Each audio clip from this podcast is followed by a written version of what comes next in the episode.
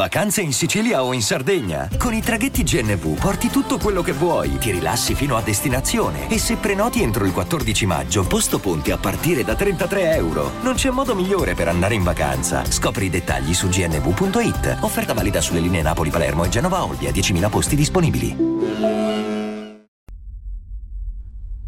Da diversi anni ho un canale di Urbex.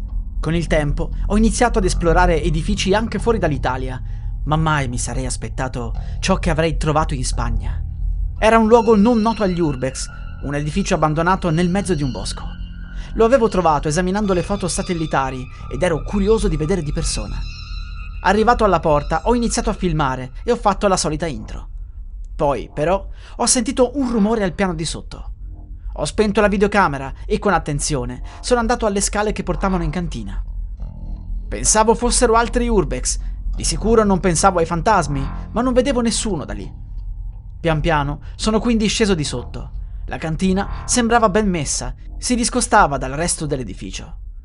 Avevano fatto manutenzione ed era tutto pulito, ma non ho avuto nemmeno il tempo di riflettere che ho sentito qualcuno scendere le scale.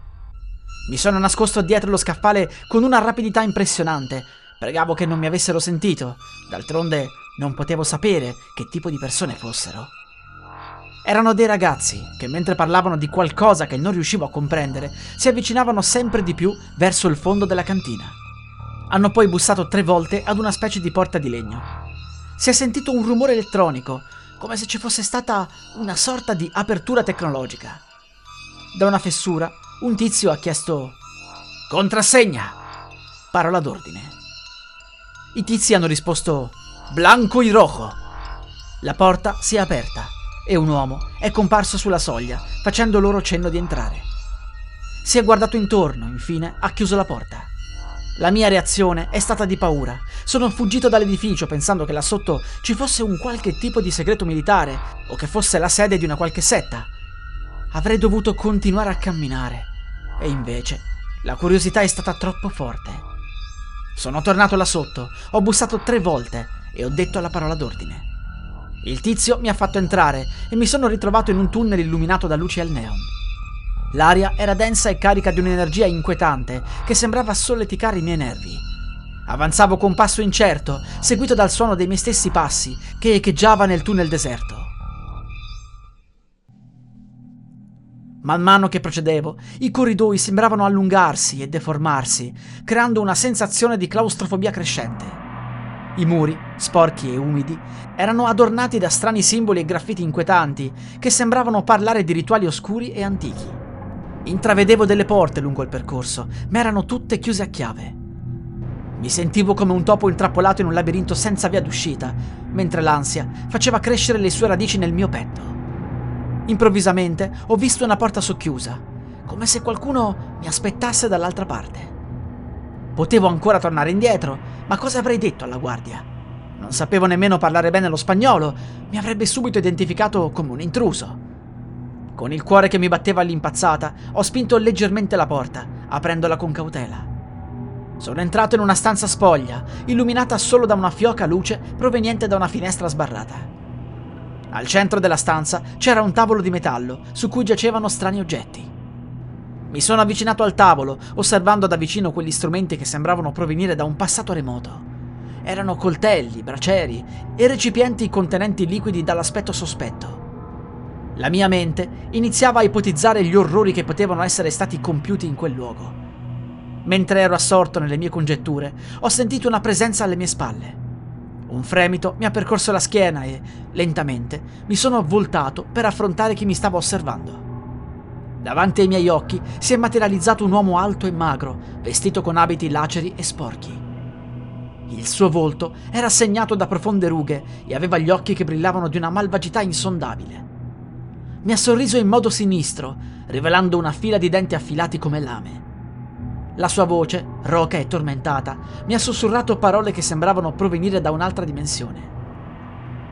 Non capivo nulla di quello che diceva, ma poi, dopo avermi fissato per una decina di secondi, ha alzato una mano scheletrica e ha afferrato il mio braccio con una forza sovraumana, impedendomi di scappare. La sua presa era fredda come il ghiaccio e potevo sentire il suo alito fetido che si insinuava nel mio viso.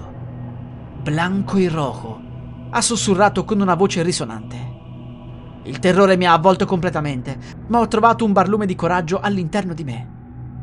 Ho lottato per liberarmi dalla sua presa, ma l'uomo sembrava essere dotato di una forza sovraumana. Con un ghigno malvagio mi ha trascinato verso una porta nascosta nella stanza, spalancandola con un sinistro scricchiolio. Mi ha costretto ad entrare in una sala più ampia, illuminata da fiaccole che proiettavano ombre inquietanti sulle pareti. Lì ho visto una scena macabra. Persone incappucciate, radunate intorno a un altare imbrattato di sangue, cantavano in coro versi in una lingua sconosciuta. Sul pavimento giaceva un corpo senza vita, immobile e mutilato. Il mio stomaco si contorceva dall'orrore, ma dovevo trovare un modo per sfuggire a quella situazione infernale. In un attimo di distrazione del capo del culto, ho cercato di liberarmi di nuovo dalla sua presa. Con grande forza ce l'ho fatta e ho corso verso l'uscita. Mentre fuggivo attraverso i tortuosi corridoi del sotterraneo, ho potuto sentire le urla dei membri del culto che si avvicinavano, determinati a catturarmi. Le mie gambe sembravano muoversi autonomamente, spingendomi ad attraversare passaggi angusti e bui. Alla fine ho riconosciuto l'entrata. Ho cercato di sembrare più calmo possibile e sono passato accanto al tizio. L'ho guardato per un paio di secondi. Lui ha fatto una specie di sorriso e mi ha aperto la porta.